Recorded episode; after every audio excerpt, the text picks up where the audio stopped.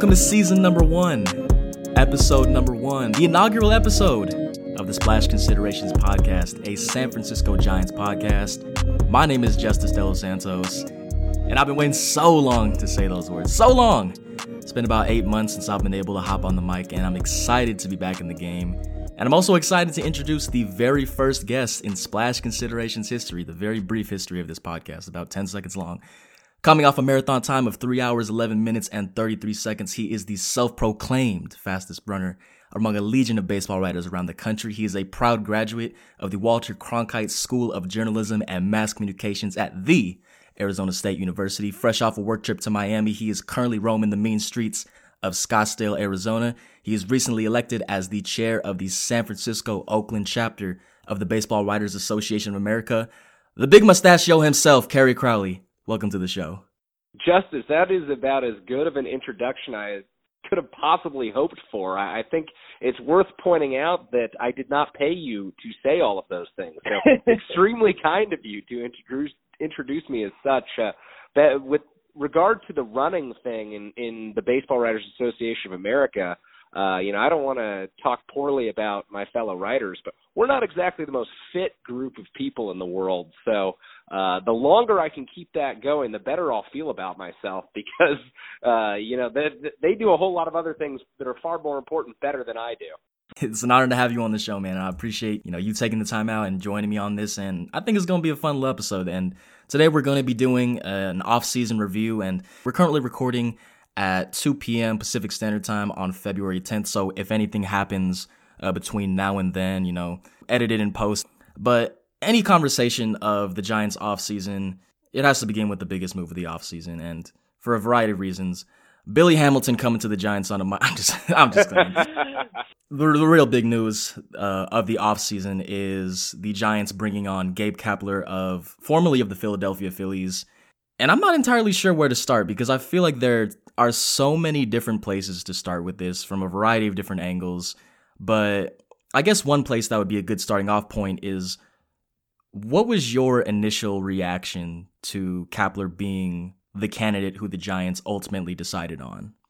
Uh, my initial reaction was surprise. I wouldn't say shock because I knew that he had a pre existing relationship with President of Baseball Operations Farhan Zaidi from their time together in Los Angeles when Zaidi was the Dodgers general manager and Kapler was the farm director. I knew that one day Zaidi wanted to hire Kapler and work together again. They had a really strong working relationship in Los Angeles. I was just surprised that they chose to go with Kapler right, right away, following in the footsteps of Bruce Bochy because he has this very complicated legacy and you can look on the field, you can look off the field. It's complex, it's messy, and it's not something that a Giants organization that has been so public relations conscious for the past 25 years and, and even longer, but really since the new ownership group took over in 1993.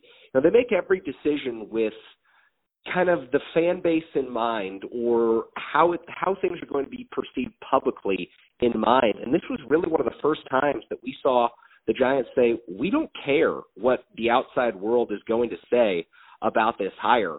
Farhan Zaidi was very committed from to Gabe Kapler from the start of the process, and that showed ultimately in the hire because you look at his history of mishandling sexual assault allegations against Dodgers players uh, in when he was the farm director there, and that's not good. That that is a mark against his resume, and in some fans' minds, it's a disqualifier, and rightly so for those fans who believe that. But other fans who want to focus just on the baseball side, they they can look at the Philadelphia Phillies the last two seasons and see a team that had quite a few stars and a team that didn't post a record above 500. And so there's questions on the field, there's questions off the field, but from everyone I've talked to in the days since Gabe Kapler's hire, he is a very uh, committed person to forming a new culture in San Francisco and moving past the mistakes he made in the past. He took responsibility for them. He's remorseful. He's admitted that he did not handle things the right way, both uh, when he was the farm director of the Dodgers with the off the field issues and, and how he uh, did not report sexual assault allegations to the police, and also with his on the field struggles in Philadelphia when he was the manager there. He believes he's learned from those mistakes that he's made in both capacities. And it's very hard to talk about Gabe Kapler's on the field and off the field issues in the same breath because they're so different. But uh, you talk to everyone in the Giants organization, and so far they are thrilled with the addition of Kapler. He's surprised them. He's been very open. Uh, he's included departments and decisions that have not been included in the past, and uh, so far they're welcoming him. They like what Kapler has to offer, and uh, I think it'll be interesting to see if the Giants get off to a bad start this season, which they very well could with the roster that's assembled uh, how Gabe Kapler will be perceived in April, May, and into June compared to how he's perceived right now. There's a lot of points that I do want to hit on in terms of, you know, all of those points that you touched upon. But the one that I kind of want to hit on first is the specifically in the matter of, of PR. And I believe there was a, a quote from Tim Kawakami off The Athletic. And this was in regards to the Madison Bumgarner signing, which we'll get to in a second. But Kawakami wrote, and the thing I continue to respect about Zaidi is he has the guts to ride with his judgment throughout the bumpiest of PR moments and potential nightmares. And I think that's pretty emblematic of how this offseason has been, both in regards to Kapler as well as uh, Bumgarner and to a lesser extent Pillar, which we will go to later. And just being on Twitter in the days leading up to the signing, and as well as the day of the signing, as well as the initial press conference, it's clear that this is strictly from a PR perspective, this is a huge risk on a multiple level. There is the mishandling of the sexual assault. There is the lack of success that he did have in Philadelphia. And then it's also just sort of this that this is sort of that final nail in the coffin in terms of the Giants completely moving on to the new era because you're going from Bruce Bochy to Gabe Kapler, who you'll be hard pressed to find two managers who are as polar opposites of one another.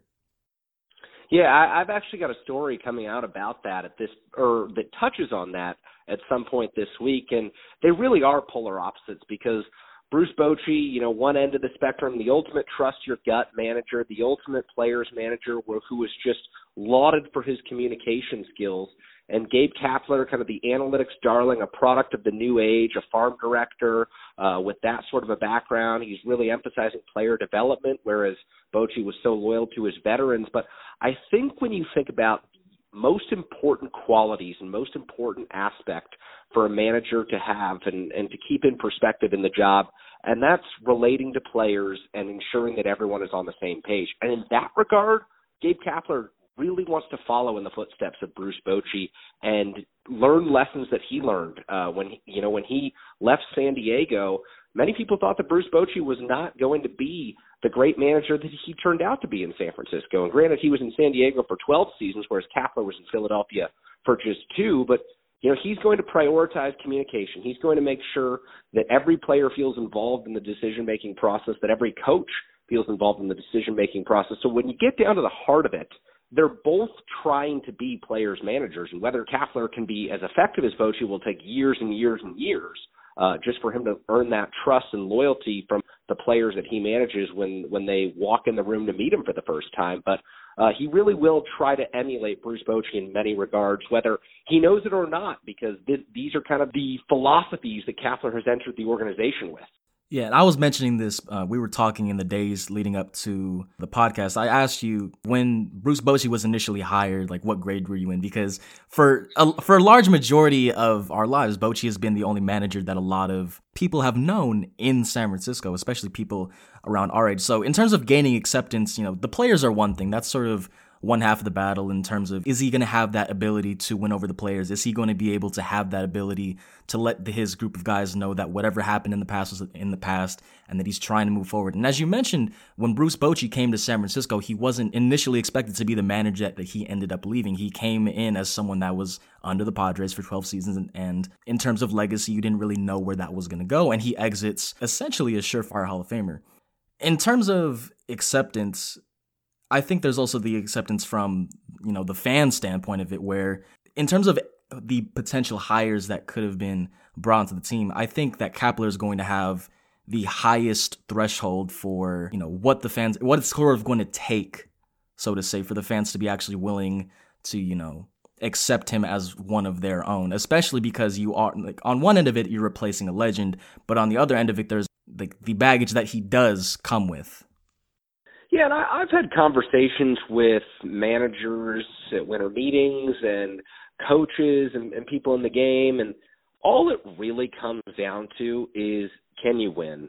And I know that that's not what a whole lot of fans want to hear, but subconsciously, if Gabe Kapler goes out there and the Giants shock everyone and they win 90 games this year and they take a wild card spot, the acceptance is going to be through the roof. That that's just how sports works, whether we like it to or not. You know, for socially conscious people, it's a little harder to swallow. For people who don't want their sports and politics to mix, or or sports and off the field life to mix, uh, it's easier to accept. But regardless, uh, you know, you can look at this any way, but it comes down to can he win, can he develop, and can he turn the Giants into a contender again? Because if he does, he will be embraced, just like Dusty Baker, just like Felipe Alou, just like Bruce Bochy were.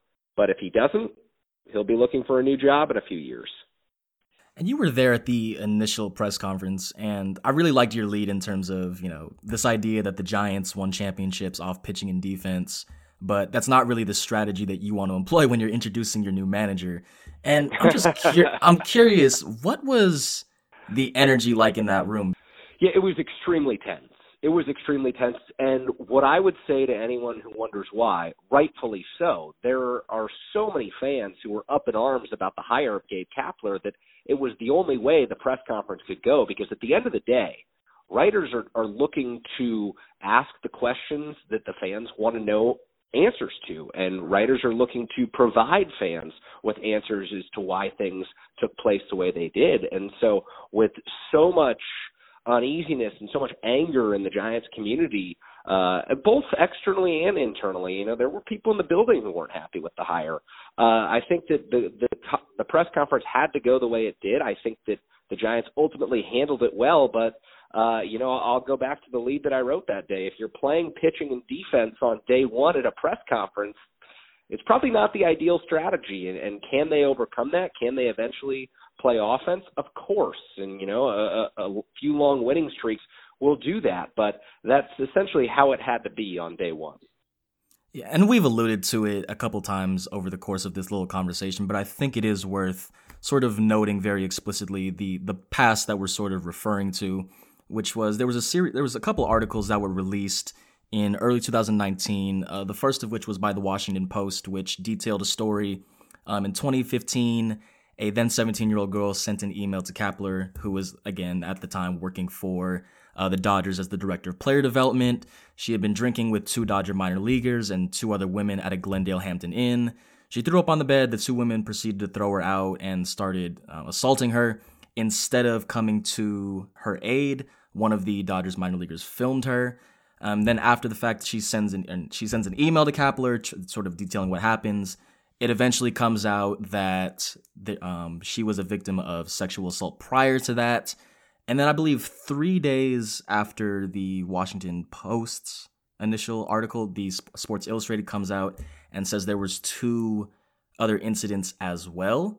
And you know, in terms of you sort of alluded to it, it's you know what ultimately matters at the end of the day is whether or not you have the ability to win. You also alluded to how Kapler said he sort of learned from this incident, but in terms of strictly on in terms of the off the field or on the field, you know that's sort of one thing. You know when the losses kind of pile up, and this the reality of the situation is that more likely than not, this is going to be a rebuilding season. That's one end of this whole situation. But you know when you have when you throw all of this in the mix that sort of uphill battle just becomes so much more difficult. And like you said, like sort sort of winning heals all, so to say. But you know, once you start getting into July, August, September, and you can imagine that this Giants team is going to be a team that's well over 500. It's sort of it doesn't make the job of trying to win over fans any easier than it already is. Yeah, and what I would say to that is winning doesn't heal all in San Francisco. Oh, yeah, winning yeah. winning heals most. And so there there's going to be a certain segment of the fan base that uh, because of what's transpired in Kapler's past, will never embrace him and, and will not buy tickets, and that's their decision. Uh, Major League Baseball cleared him of any uh, wrongdoing in the uh, report that it put out, and so Kapler's still able to get jobs. He's still able to be employed. The, you know, this went down when he was in Philadelphia. You know, all this stuff coming out where he's the manager, so he's already faced the heat about this, and and he knows uh, what the public perception of him is, and so I think that one thing that he has really learned from uh, this these situations and how things have been reported and, and how uh, fan bases have reacted to him is all he can do is the next day he can go out and try to be the person that uh, you know his parents raised him to be, and he's got a very interesting background in that regard. You know, he grew up in California on the 2014 uh, Red Sox. He was the only player who uh, said that they were a registered Democrat. I wasn't sure why that was. Uh, a study that was conducted on that team, but I thought that it was really interesting. Uh, he said uh, upon his hiring in San Francisco that social justice is a passion for him and his family, and so uh, you know if he continues to put the right foot forward in those regards, I think that he he can win over a, a small segment of the fan base that uh, that does believe in second chances, that does believe that you can learn from previous mistakes. But again, so much of this is uh, a, a small portion of people because social media kind of clouds our views of what people think of various people because there's always going to be so, so many outspoken voices um and and so you know, I, I would love to have sat in on some of the dinners that uh, season ticket holders had with Gabe Kapler this year or this winter, uh, and and seeing kind of if he turned the room at all, uh, because I know that there were angry members of the fan base, angry season ticket holders, but uh, I wanted to know if one-on-one interactions kind of uh, changed people's minds, and that's something that I'll ask more about during spring training.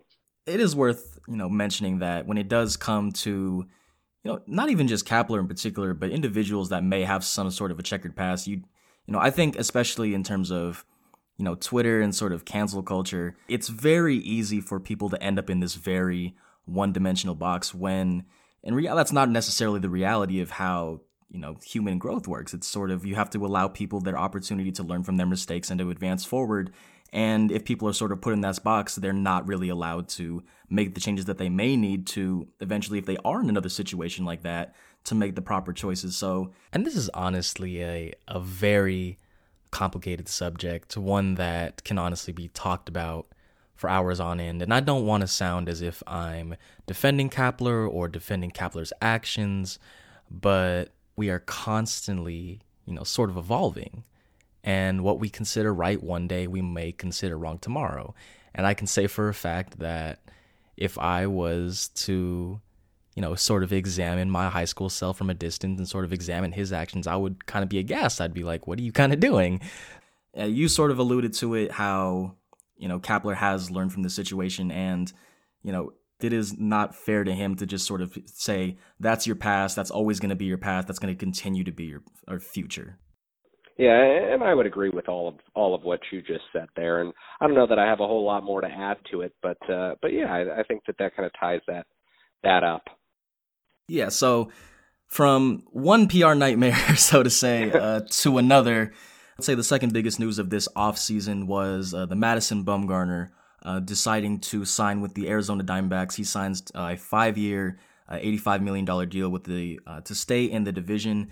And as we alluded to, there was um, there was also the decision to non-tender Kevin Pillar, but I mainly want to stay in the realm of Madison Bumgarner for now, and then we can sort of get to Pillar as well as uh, Will Smith. And just out of curiosity, I did say that the Kapler one may have been the more polarizing of the two, but based on sort of conversations that you've had as well as your coverage of the situation, which of the two do you think was sort of ruffled more feathers?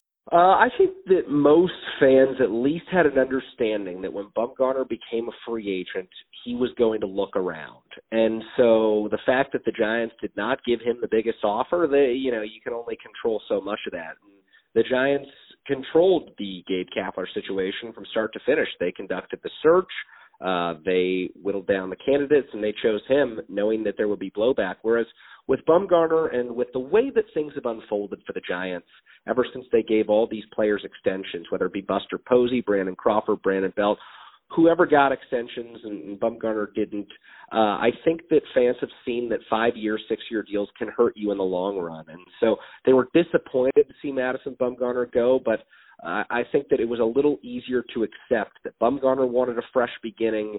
Uh, the Giants are in this transition era, and sure, they would have loved for Bumgarner to lead that next era, but I, I think that fans at least had the foresight to see that this could unfold this way. And when you sort of think about the past two years, and sort of how events have transpired, there is a there is sort of a reality in which Bumgarner ends up on a deal that sort of would bring him to be a giant into his mid 30s and there have been a lot of talks of an extension at various points of times obviously they didn't come to fruition but would you want to sort of detail sort of these last several years because there was I've I've seen a lot of things there was talks in 2017 there was talks in 2018 as well and sort of how those talks came about and then sort of how they ended up not happening. Yeah, I'll try and sum this up as quickly as possible. So Bumgarner in 2012 signs a signs a five-year, $35 million extension with the Giants when he was a relatively unproven pitcher. It was seen as a gamble for both sides. And so he signs that in April of 2012, five years, but there's two player and team options on the end of that. So the team exercise or team options, I should say. So the team could exercise options uh, that would bring it out to about a seven-year, $60 million deal by the end of it. And so it ran through the 2019 season effectively. And so he wins the 2014 World Series, becomes a postseason legend, and basically does it uh, on his own. Madison Bumgarner was the World Series MVP. There was no question that he was going to be the MVP. It was that heroic of a performance. And the Giants could have gone to him right then and there and said, let's tear up this deal. Let's get you paid. Let's make sure that you're a Giant forever. Let's get an, an eight year deal done, something like that. They didn't. 2016 rolls around. He wills them through to the postseason, wins the wild card game essentially on his own, nine innings. They needed the Conor Gillaspie home run uh, for for some offense and, and to bring in some runs, but he was pitching in a tense matchup all night long. Nine innings, four hits, was just brilliant. Would have gone back out for the tenth inning, and the Giants don't end up advancing in the NLDS. But at that point, that was probably the most logical time for the Giants to say, okay, everyone else has gotten paid. Buster, Brandon, Brandon have all been paid. It's your turn. And they didn't. And so in 2017, early in the season, there were apparently discussions, from what I've been told, from both sides, because Bumgarner wanted to know where he stood about a possible extension. And in April of 2017, he goes on the uh, dirt biking adventure, takes a spill, uh, hurts his shoulder, misses four, three months of the season, and from that point forward, the relationship was never really the same. I, I think that the Giants have said that they were going to discuss an extension in 2018 before he was hit on the hand by the line drive that wiped out three months of the season for him. But I'm not sure how much I buy that. I think that after the 2017 injury, uh, the way he did it and uh, the timing of it, they just were never really keen on a long-term extension. And so it got to the point where probably sometime in 2018, Bumgarner decided, okay, forget this. I'm hitting free agency no matter what. And by the time free agency rolled around at the end of last season, the Giants uh, were in a rebuild, and it was very clear that uh, they probably weren't going to be competitive for the next few seasons. And so he evaluated all his options. He wanted to go to a team that could realistically win on an annual basis, and also was in a comfortable setting. And so, where is he most comfortable pitching? The National League West ballparks. And so that's why he chose the Arizona Diamondbacks. And, you know, when you do consider the sort of the current administration, it isn't as shocking that they would, you know, sort of allow him to walk. There was a quote by Zaidi where he said, We need to be careful about our recent history about creating too many long term commitments that can get us back in the jam that we recently put ourselves in. And in having some time to think about this deal from all sides, from a Diamondback side, from a Giants back, Giant side, from a Bumgarner side, the more I'm starting to think that I think this is sort of the best that the best situation for both sides. On on one hand, it does hurt that you are losing Madison Bumgarner instead of allowing him to retire as a giant in the same way that Matt Cain did. But what you are what you do have is that you still are able to maintain a lot of your financial flexibility going forward, which can allow them to make certain moves down the line that might allow them to conjure up some assets. And then you also don't have to put yourself in a situation where you are obligated to have Madison Bumgarner out there to pitch 33 uh, times a year. You do have this opportunity to give some of the young guys an opportunity to pitch.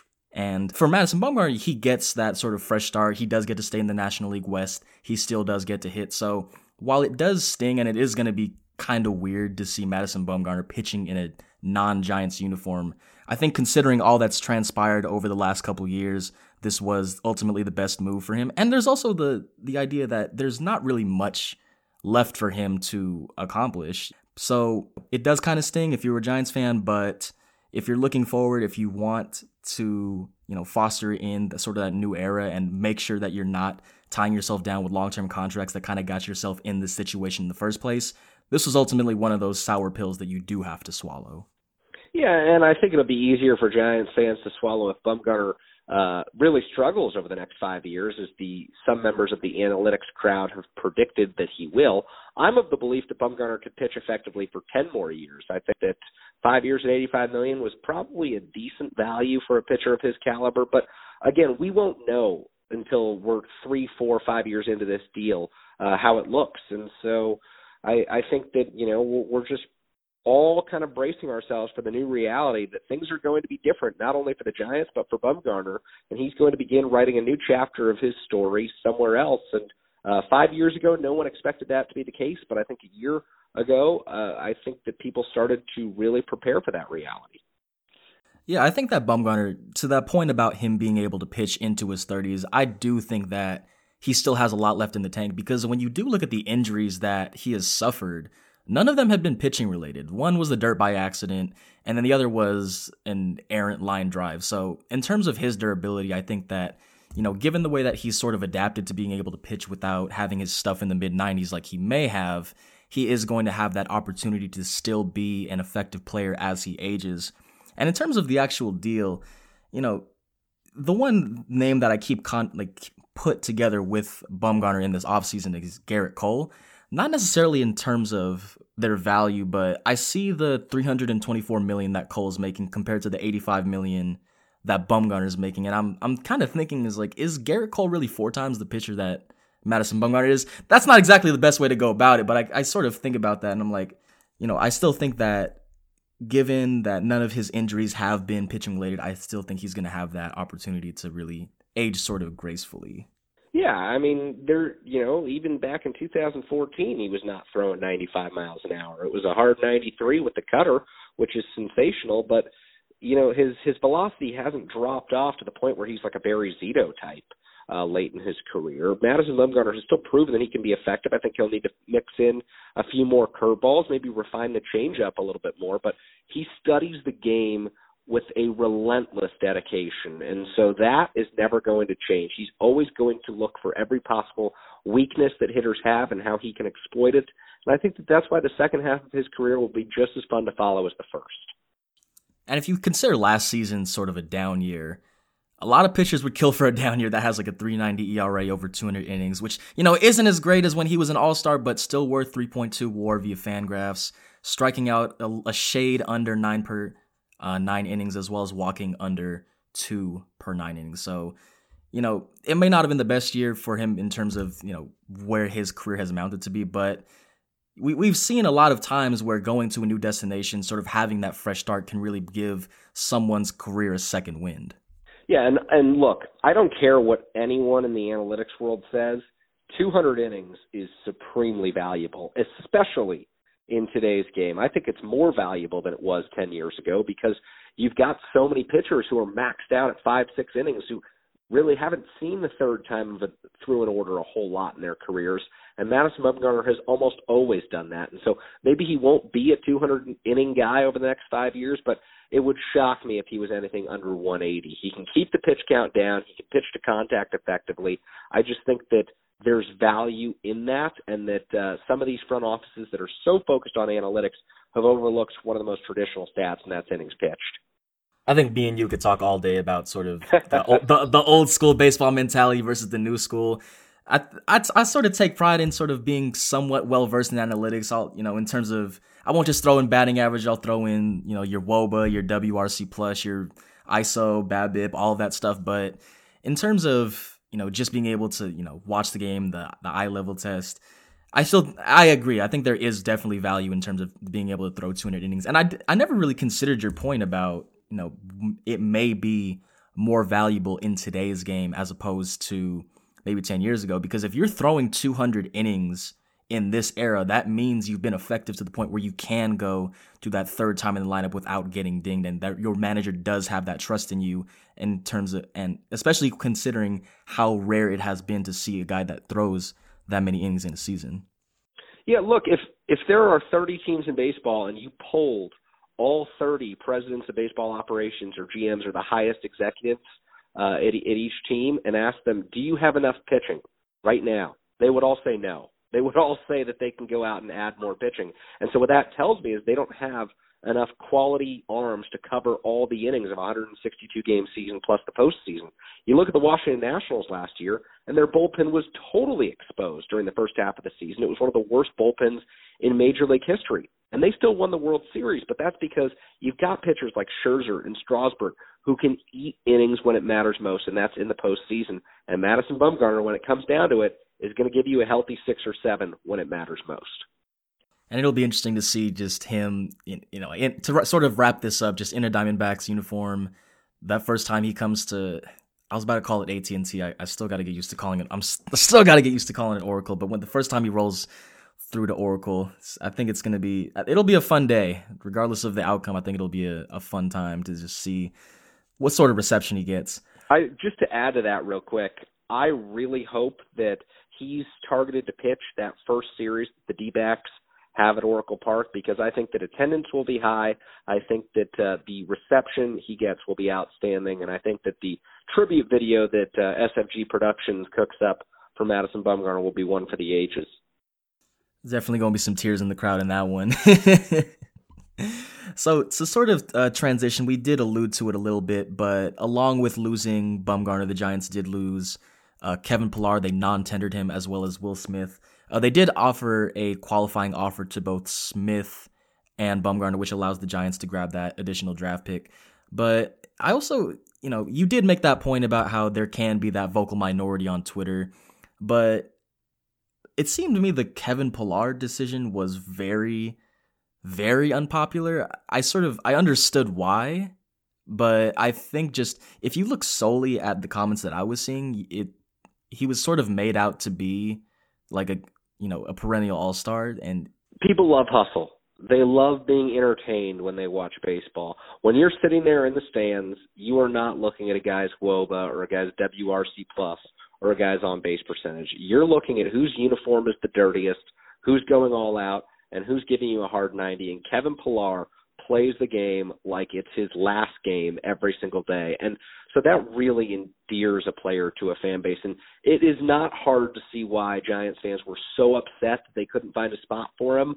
But it's also, uh, like you said, confounding that the attachment was so strong, knowing what some of the uh, analytics and, and the numbers revealed, because quite frankly, he was not an above average offensive player. And if you value defensive metrics, he was not really an above average defensive player.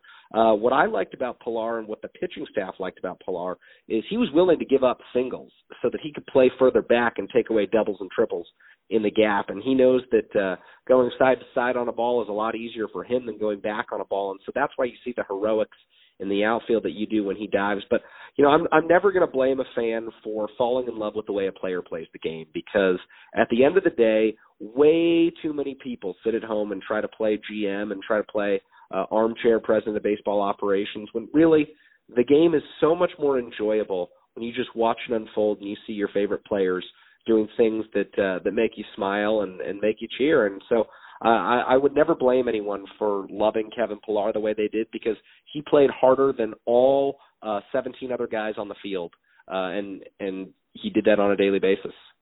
I think that was definitely a little like the the new new school in me, just because you know while I said I do like to merge the old and the new school, there's a part of me where I just I got to look at the numbers and I think about mm, like I would the Giants want to spend uh, 10 million in terms of you know a guy that's hovered in sort of the the 80s of WRC plus over the last 4 years. But I definitely do think there is something to the point of you know him being one of the guys that consistently hustles consistently gives his all every single game just because it's not only the individual impact that a player like that has and it's sort of those things that get buried uh, beyond the box score. It's sort of your ability as a player to not only influence uh, your team on an individual level, but to influence the guy, the other guys around you. And if you're one, if you are the hardest single guy out of the other guys on the field, maybe that influences one of the someone else to your left, someone else to your right to give more. But you know, I I definitely do understand why it was he was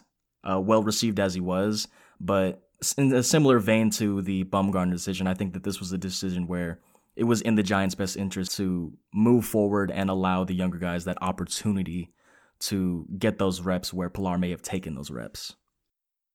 Yeah, I think that Pillar is a really, really solid option as a fourth outfielder on a championship caliber team. I think that if you want someone for uh, you know, a matchup purpose or late game defense, throw him in there and he's going to be excellent for your clubhouse. He's going to be excellent for your fan base and he's going to come up big in a big moment. But if you're talking about a rebuilding club, Kevin Pillar is probably not the best player to have around because he still wants everyday reps, and the Giants want to give those at bats to players like Mike Yastrzemski, players like Jaylin Davis, players like Austin Slater, who haven't yet had the opportunity to prove themselves and could be members of the future core that the Giants are trying to identify. Another decision that's, you know, very analytically driven, maybe a little unpopular, but in terms of going forward, there's definitely a logic as to why uh, this decision was made. But, you know, we're talking about Bumgarner moving on, we're talking about Bochy moving on, and we're talking about an administration that really wants to usher in the next chapter of Giants baseball as analytically driven, as sort of PR nightmarish as it may be. But in terms of, you know, a little positive buzz after all of these uh, incidents, the Giants fans did get a little, they sort of had a bone toss to them, so to say, in terms of the Giants bringing back uh, Hunter Pence on a one year major league deal worth 3 million. And I was a little surprised that the Giants ultimately ended up bringing him back. Not necessarily in terms of ability, but when you do want to move forward as and sort of usher in that next chapter, it was a little shocking that the Giants would sort of go back into the well and bring back a former member of those championship teams. And I think it speaks to how important uh, culture and the idea of clubhouse chemistry uh, still is to a team like the Giants who, you know, have been criticized by their fans for focusing too much on analytics, stripping the fun away from baseball and focusing too much on statistics. And I think that Farhan Zaidi and Gabe Kapler still realize the uh, effects that positive energy can have on a clubhouse. And when you're talking about Hunter Pence, you're talking about a player who provides real value as a matchup option against left-handed pitchers. But what he brings off the field is so much more important. And so when you've got a ton of young outfielders trying to find their way at the major league level, trying to do things the right way, and uh, trying to learn how to become effective major league players and, and kind of create those habits that make them successful, there's no better person to have around than Hunter Pence. You can have a 13 person coaching staff, you can have a relentlessly positive manager in Gabe Kapler, but if you don't have someone in uniform out there doing it on the field, the message isn't quite conveyed in the same way. And so I think that's one of the reasons that the Giants were open to the reunion with Pence. And in terms of finding guys that are, are going to, you know, energize that clubhouse, be a positive influence, you're not going to find too many guys like Pence. And in terms of that three million that they're giving him, I see some of that, you know, in terms of being a left-handed platoon guy, in terms of you know providing on the field output, but I also see a majority of that in terms of just being an influence to these younger guys. And, you know, there was the, you know, him back in the 2012 playoffs, the whole yes, yes, yes thing, re energizing the guys. It doesn't matter if he's in San Francisco, Cincinnati, the Dominican Republic. He just has this natural tendency to bring out the best in the guys that are surrounding him. And even if it's a season where he doesn't hit that well, I think that regardless of his on the field play, the impact that he's going to leave on this young guy, whether they're outfielders, infielders, pitchers, regardless. I think that the impact that he's going to bring in this individual season, and if the Giants end up being a playoff team in say 2021, I think you could, you know, attribute a lot of that to sort of what Pence brings to this team this year as they are going through these tough times. Yeah, I, I would put it this way. If you were starting a company tomorrow and you had to hire from a pool of baseball players and you had to pick one person uh, to come and be an asset to your company. You, you interview all 25 guys on the Giants opening day roster. You hire Hunter Pence. He he stands out that much for his charisma, uh, his team building chemistry, and the way he involves others in absolutely everything he does. And so so really it comes down to that. The Giants aren't just paying uh, for the 80 games he'll play this season. They're paying uh, for the 162 that he'll be in the clubhouse, or or however long he will be in the clubhouse. And in terms of another pair of guys that the Giants uh, brought on to sort of switch gears from the position players, uh, the Giants also brought on Kevin Gausman and Drew Smyly, a pair of pitchers who were at one point considered the future of the league. Um, that didn't necessarily turn out for uh, different reasons, but I'm very interested in both of these signings, not necessarily in terms of you know a long-term future with the Giants, but sort of in that Drew Pomeranz sense, in that if these guys perform well, that they could potentially be someone a pair of pitchers that the Giants flip in terms of getting another Mauricio Dubon type later down the line. Yeah, look, if Gausman doesn't uh, just be lights out in the rotation this year, the Giants will audition him in the bullpen. There's no question in my mind that they would even use him in the ninth inning in a closer role because his stuff can play up out of the bullpen. They saw that last year when he was in Cincinnati, and Smyly can be a durable presence for the rotation, but he could also be a matchup guy who comes in one inning, two innings at a time out of out of the pen in relief. And I think that we're going to see the Giants before the trade deadline kind of audition those guys in a variety of roles. So to me, they'll start the season in the rotation, but unless they're really building their value there, I think that they'll get opportunities uh, to show their talents in various ways. And you know, if you're Farhan Zaidi, you're sure hoping that both of those guys have better Aprils, Mays, and Junes than Drew Pomeranz had. But Pomeranz was awesome in July, and you saw what that did for them. They flipped him for Dubon, who could be an everyday player this year, and uh, they're hopeful that the same thing could happen with both Gausman and Smyly. Yeah, to apply a couple of numbers to what you were saying about uh, Gausman, in uh, 16 starts with the Braves last year, he had a 6.19 ERA. He eventually found his way on uh, the Cincinnati Reds, where he came in relief. He made 15 appearances, and he had a much better ERA, 4.03, which you know isn't the greatest in the world, but if you look at both his fielding independent pitching and expected fielding independent pitching, they kind of, for those unfamiliar with these numbers, they kind of operate the same way as ERA, where the lower the better. His fielding independent pitching was 3.17. His expected was 2.49. Sorry to go all new school, but I just wanted to throw this in for this the sake of you know presenting an idea. He struck out 11.69 per nine while only walking 2.01. That was as a reliever in Cincinnati in terms of him going into the bullpen in particular, I wouldn't be as shocked if he's the one of the two. Like if one or the other had to go, I wouldn't be as shocked if it's him.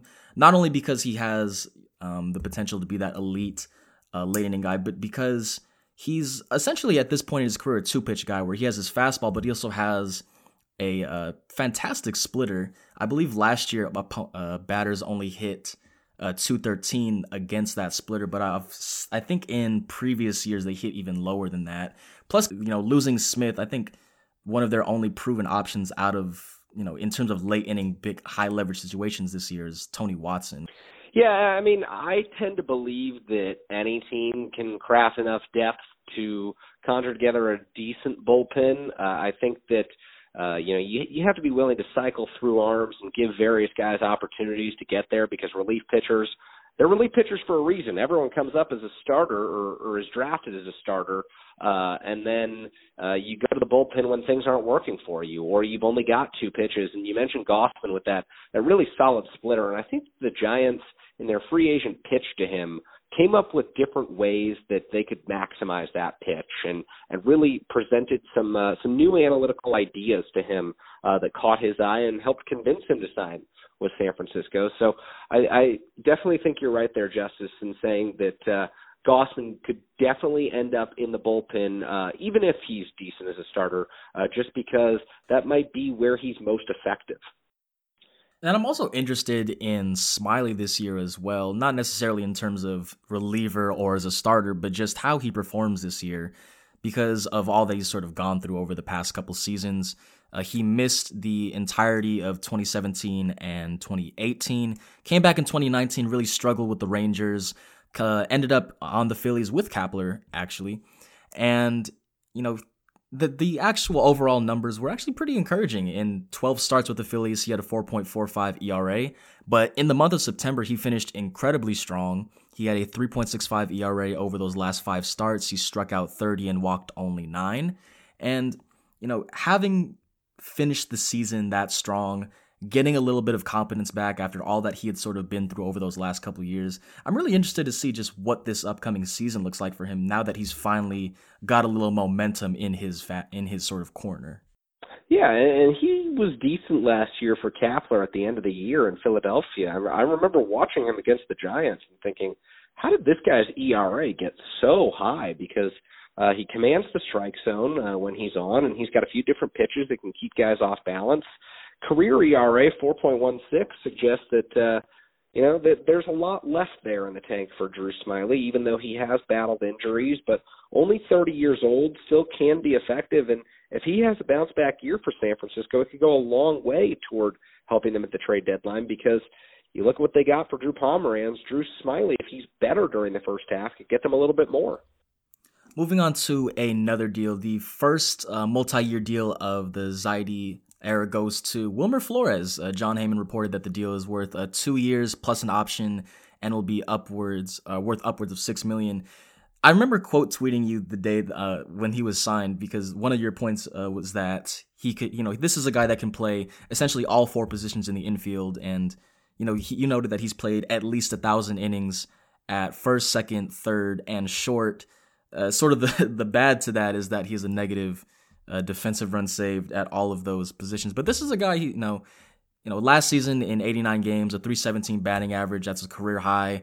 And when you start looking at the, you know, the plethora of uh, infield options that the Giants will have off the bench, I think that he is most definitely the headliner to be one of those guys who, particularly with Crawford and Belt, can be a guy that comes in to hit against left-handed pitching and be an effective uh, player in that position. Yeah, I think that the Wilmer Flores signing was a really solid one for the Giants, and uh, it, actually surprised me that he only got about six million because I think that Flores provides so much value in that he can go anywhere on any given day. So if you don't want to put someone on the injured list because they're hurt and they're going to miss a few games, you put Wilmer Flores at that position. If you've got a late inning matchup where you don't really like Brandon Belt's numbers against someone, but uh, you want to keep Belt in the game, throw him out in left field, put Flores at first base, and then the following inning, bring in a substitute, put Flores at second or short, and then put Belt back at first. There's just so many different things you can do with a lineup with a Wilmer Flores type. And like you mentioned, the the defense isn't great, but just the fact that he can go out there and be a little more comfortable than the average person at each position, if you, if you're really trying to mix and match, is very helpful for Gabe Kapler. It's a signing that's you know, very emblematic of this administration. Someone that is very versatile, as you mentioned, that could play a variety of different positions. And, you know, while the, you know, analytics may not be as friendly in terms of his defense, he is sort of the definitive 2020 baseball player in that he can do a lot of various things for you, especially in that role off the bench where, you know, if he is, you know, if that's one of the guys that you have coming off the bench, that's an incredibly valuable asset to have. Yeah, and and you look at this Giants bench, they don't really think about it as a starting team and a bench team anymore. They think about it as 13 position players who are all going to play frequently during the week. You're not going to see someone play seven days a week. You're going to see the best players or, or the uh, hottest players at the moment playing five or six times a week, and every bench player, you know, making an appearance at least three, probably four times a week. And the last bit of the major news of this offseason that I want to hit on was the uh, Will Wilson Zach Cozart trade. The Giants really leveraging the financial flexibility that they do have in order to sort of take on the Zach Cozart contract. They end up waiving Zach Cozart and they're going to bite the bullet on the 13 million plus that's owed to him. But this is sort of something that I wouldn't be shocked to see more of it with the Giants going forward. They, you know, they had a lot of financial flexibility heading into this offseason, and they were sort of able to leverage that into taking on this contract from the Angels so that they could eventually make uh, that Anthony Rendon deal come to fruition. And Will Wilson, I believe MLB Pipeline currently has him as the or the Giants' tenth best prospect. But if you can acquire just a multitude of these guys and leverage that and leverage the financial flexibility that you do have that's how you're going to end up replenishing this stock system, and that's how you're going to find those diamonds in the rough as time goes on. Yeah, you really are, and uh, I was quite frankly surprised that we didn't see at least one more of those type of deals uh, this off season. Maybe the Padres didn't want to part with Wil Myers with the interdivision foe, or the Giants' asking price was too much. Either way, uh, I just think that it's a great way to accumulate talent, and for a Giants team that has deep pockets and will always have deep pockets uh, this is a strategy that you can employ to get young talent. You know, say you miss on a draft pick one year, uh, but you still want a first rounder up the middle. You can go out and trade for them. You you can go out and use your leverage, uh, your financial leverage, to be creative. And uh, you know, it was termed uh, by one reporter as an NBA style deal, and I thought that that was the best way to look at it. Yeah, in terms of that NBA style deal, the right when the Giants made this move, I instantly thought of the Brooklyn Nets. I can't remember the specifics of the deals, but I remember I can't remember the deals, but I remember them being in the in the news cycle very often about taking on these big contracts so that they could acquire draft capital. And it's not gonna you're not gonna get like a top five pick in terms of making one of these deals, but you never know who you're gonna be able to find. And you know, while Will Wilson is you know currently rated tenth, he could he could go off next season and you know shoot up to top five in in the farm system. So you are going to have to take a lot of swings on guys in terms of prospects. Prospects in baseball aren't as much of a sure thing as they are in other sports, but when you do have an when you do have a total of these guys, you are going to be able to eventually hit on one, and that's what the Giants are sort of banking on right now. Yeah, yeah, and you know they they got nothing out of Zach Cozart. He he was DFA'd right away, but Will Wilson plays a position where he could be versatile. He could play second and short, and he will this season. Maybe he's athletic enough to play the outfield. When you acquire guys who are up the middle talents, uh, you can do a lot more with them. And so uh, they may not eventually stick at the shortstop position or stick at the center field position, but uh, they have a higher likelihood of making it to the big leagues because you can ultimately make them more versatile because they're typically more athletic players. So just the type of player that they targeted in the Will Wilson deal, I thought was a strong idea. And in addition to all of the guys that we've talked about today that are going to, barring the unlikely, be on the major league roster, the Giants have also signed a lot of very interesting players to minor league deals. As I mentioned at the top of the episode, Billy Hamilton, but you also have uh, Yolmer Sanchez. You released an article today about the five guys that are that might end up coming onto this uh, major league roster. So of all of the guys that the Giants have signed to minor league deals, who are sort of the guys that uh, catch your attention as guys that can make it onto the major league roster? Uh, well, right off the bat, 2019 American League Gold Glove winner at second base, Yolmer Sanchez. He was non-tender by the White Sox this offseason. Gabe Kapler mentioned him the other day as a possibility to win an everyday job at second base. So when you're talking about a guy who could win an everyday job, you're probably talking about someone who could stick in a part-time role too. He's helped by the fact that he's defensively versatile, that he's a switch hitter, so you can uh, send him up to the plate on both sides. And granted, he doesn't have a great on base percentage, but you know, if you provide more value defensively, that offsets a few things. And I think that the same is true for Billy Hamilton, who uh, has never had a great on base percentage, but was signed to a minor league contract with a chance to win the center field job in spring training, especially if Steven Duggar gets hurt or the Giants don't feel comfortable sending Mauricio Dubon out to center field. They can put Billy Hamilton out there for the first month or two of the season, and uh, they can change games with his speed on the base pass, and maybe he's versatile as a fifth or sixth outfielder for this team. And then the other guy who I'd really focus on is Tyler Heineman, who uh, only has 11 career at bats, uh, came up with the Marlins last season, 28 years old. But now that Aramis Garcia is going to miss six to eight months following hip surgery, Heineman, a non-roster invitee as a catcher, becomes the favorite to win the job behind Buster Posey. And uh, you know, with the Giants looking to prioritize AAA opportunities for Joey Bart and make sure uh, that he gets everyday options uh, in the minor leagues or everyday plate appearances in the minor leagues. Uh, Heineman is a guy who will be on everyone's radar this spring as someone uh, who the Giants certainly hope performs and earns his way onto the roster. Yeah, I wouldn't be surprised to see Bart maybe as a September call up, but you know, with him only you know so young in his career, you really don't want to stunt his development and force him to be in a situation where he's going to be exposed when he's not entirely ready for the league. Plus, he's you know, you got to consider that you don't. Do you want to have this conversation yet about you know him getting at bats, and then force that conversation about you know is it his turn in terms of Posey, and then sort of have that entire shuffle. So I think Posey right now, like the job is certainly his for at least heading into the season. You never know what could happen by season's end, but I'm very interested in Heineman just because you know he has a great contact ability, great play discipline from what I've seen. I looked up what his last couple seasons have been. Since 2017, he's walking about 10% of the time with a 290 batting average, which, you know, he could essentially uh, turn into an incredibly valuable asset for the Giants going forward, especially when it comes to wanting to protect Posey's legs. A very similar player to Stephen Vogt, even though Vogt had uh, the the great career already. Uh, just the value that he provides as a left-handed option at the plate. He's a switch hitter. Um, you know, he's a little defensively versatile, has some limited minor league experience at first base, but high on base percentage guy. I, I think that there's some power there in that bat with Heineman, and so uh, I think that best case scenario, he has a season similar to what Vogt had last year. And another guy that I I kind of just wanted to touch on. I'm not entirely sure about uh, his prospects to actually making the major league roster, but there was just a snippet of information that I wanted to throw in there. Is Darin Ruf. Uh, since he hasn't played in the major since 2016, spent the last three seasons in uh, Korea. But when I was looking at his splits, they were really like shocking to me because I was looking at his lefty splits, and in 318 plate appearances He's a 299 average with a WRC plus of 150. And that's like a decent amount of time. So I, I knew he was sort of known for hitting lefties, but that was kind of shocking to me. I don't know if he would make the major league roster just because of, you know, he doesn't really have the positional versatility that a Yolmer Sanchez will or a Wilmer Flores will. But that did just jump out to me in terms of potentially being a guy that we do see later down the line just because he has that ability to hit left handed pitching.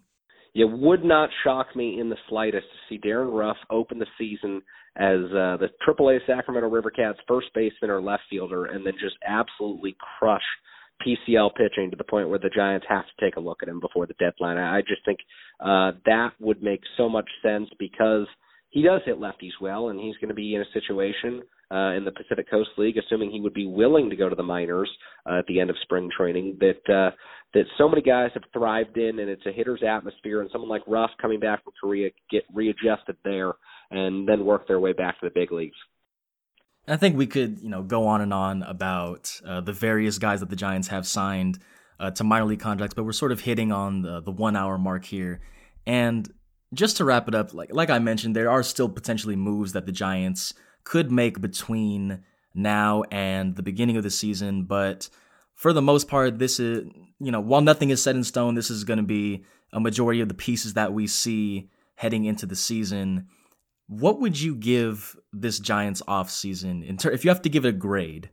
What would you give the Giants? And I've been so, juggling a lot with this a lot. So I'm curious I, I, what you I wouldn't grade it. I wouldn't grade it until the end of the year. That that is what I would say to that because there's no way to judge until you know how these things play out. I I think that they have accomplished some goals. Uh, I think that they would have liked to have done more, but the one thing that I will say, and the reason that I don't want to grade it until the end of the season, is Farhan Zaidi and Scott Harris are constantly going to be looking at ways to kind of turn the roster, improve it, figure out uh, incremental uh, edges they can gain on the margins of the roster. And so last year, you don't see Kevin Pillar until the first week of the season. Mike Yastrzemski isn't acquired until the last week of spring training, and even then, no one knows his name. And those two guys turned out to be two of the biggest offensive forces for the Giants. So I would say that the off season, uh, even though pitchers and catchers are reporting, uh, is not over yet, and and that it's very difficult to judge uh, until the end of the season. Right, so you're going with the very political answer with that one. yeah, I mean, I, I I give a lot of hot takes usually, and my writing is full of analysis. But uh, that one, I, I'm very careful, just because uh, you know you, you cover the team on a daily basis, and you typically view things a little bit differently.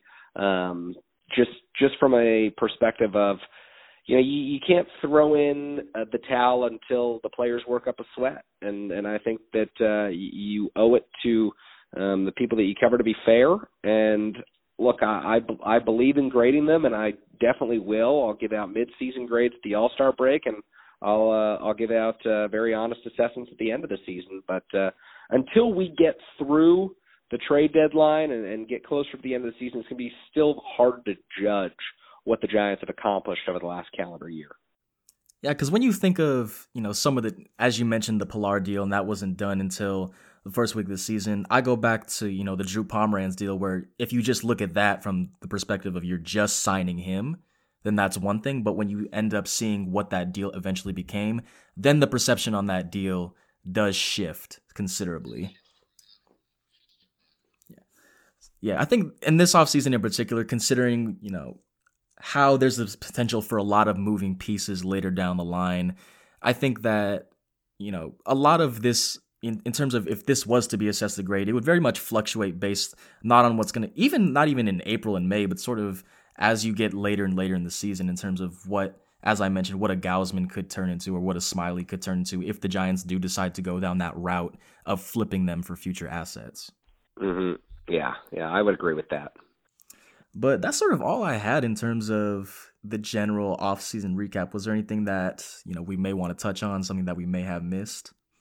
Uh, I don't think so. I think we've pretty much covered everything, and I think uh, there there will be a lot more to cover in future episodes when uh, when hopefully hopefully I'll be welcomed back here. I might have to alter that intro a little bit because I don't know if I could come with that same enthusiasm all the time. that that's okay with me. I I think uh, uh, a humble introduction uh, might might do me better. Well, thank you so much for taking the time out. Awesome, thank you, Justice. I really appreciate it. Thank you to Kerry for coming on today's episode. You can find him at KO underscore Crowley on Twitter as well as Giants Kerry on Instagram. You can find me at Just Delos Santos on Twitter as well. Although this episode is coming out on a Tuesday, we will be releasing episodes weekly throughout spring training. But until next time, peace, peace, peace, peace.